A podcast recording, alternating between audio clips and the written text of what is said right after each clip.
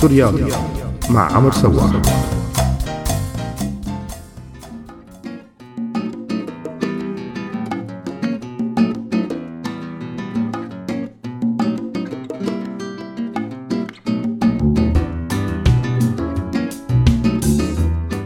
مرحبا معي أنا عمر بسورياضي وبهي الحلقة رح نحكي عن موضوع كتير خاص مرتبط بالرياضة كثقافة وبالرياضة كتربية وحالة اجتماعية. ورح نحكي عن فوز فريق الولايات المتحدة الأمريكية للسيدات بكأس العالم للمرة الرابعة بهي البطولة يلي كانت بدورتها الثامنة فقط.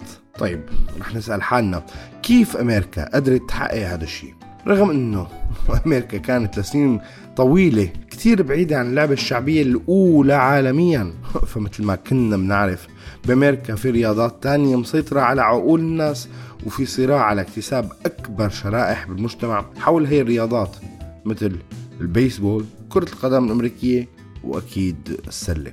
ومع العلم إنه كرة القدم بأمريكا بيسموها سوكر بس لأهمية دورة القدم بالعالم ومعرفة الولايات المتحدة الأمريكية لدور هي اللعبة بالتأثير على الشعوب حاولت إنه يكون لها رجل بهذا الفضاء. وهيك سعت بكل أدواتها لحتى يكون لها حضور قوي مرورا بالمؤسسات الإعلانية والمراهنات.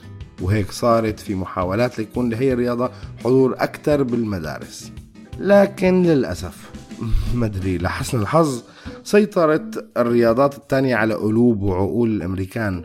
منعت لحد هي اللحظة من أنه يتطور الدوري الأمريكي ويكون بمصاف الدوري الأوروبي العريق وعجزت عن تكوين فريق وطني قادر ينافس. حتى خلال استضافة أمريكا لبطولة كأس العالم ما قدرت تجذب كل هالاهتمام. ومن هون اجى تحول مجتمعي كتير فظيع مرتبط بالبنات.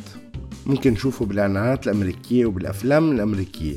يلي طلع منها مصطلح سوكر مام يلي يعني أم لاعبات كرة قدم. فصرنا بدل ما نشوف الأمهات عم يلاعبوا بناتهم بالباربيات أو ياخذوهم على دروس رأس الباليه والذي منه. من هاي الحركات صارت الأمهات بهي الميديا الأمريكية يروحوا مع بناتهم على تدريب كرة القدم ويقضوا وقت طويل مع هدول البنات. بالإضافة للمنح الجامعية بالرياضات بأمريكا يلي فتحت أبواب كبيرة للبنات والصبايا وهيك صار في استثمار كتير كبير بعالم كرة القدم النسائية بالولايات المتحدة الأمريكية. غير بالعائلة الأمريكية هذا الشيء اللي وصلنا لأربع كؤوس عالمية. وهذا الشيء رح ينعكس بشكل كتير كبير على قوة النساء بأمريكا للمطالبة أكثر بحقوقهم. فمثلا رح يتحول مطلب المساواة بالأجر بين النساء والرجال لواحد من أهم المطالب اليوم بأمريكا والرسائل اللي رح ترفعها نساء المنتخب الأمريكي اللي هلأ بحصلوا أجور كتير كتير أقل من أجور منتخب الرجال. هذا الشيء كتير رح يتغير.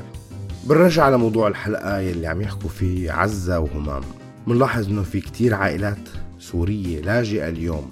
ما كانت تعطي كتير من الوقت لأولادها بسوريا لممارسة نشاطات خارج إطار المدرسة.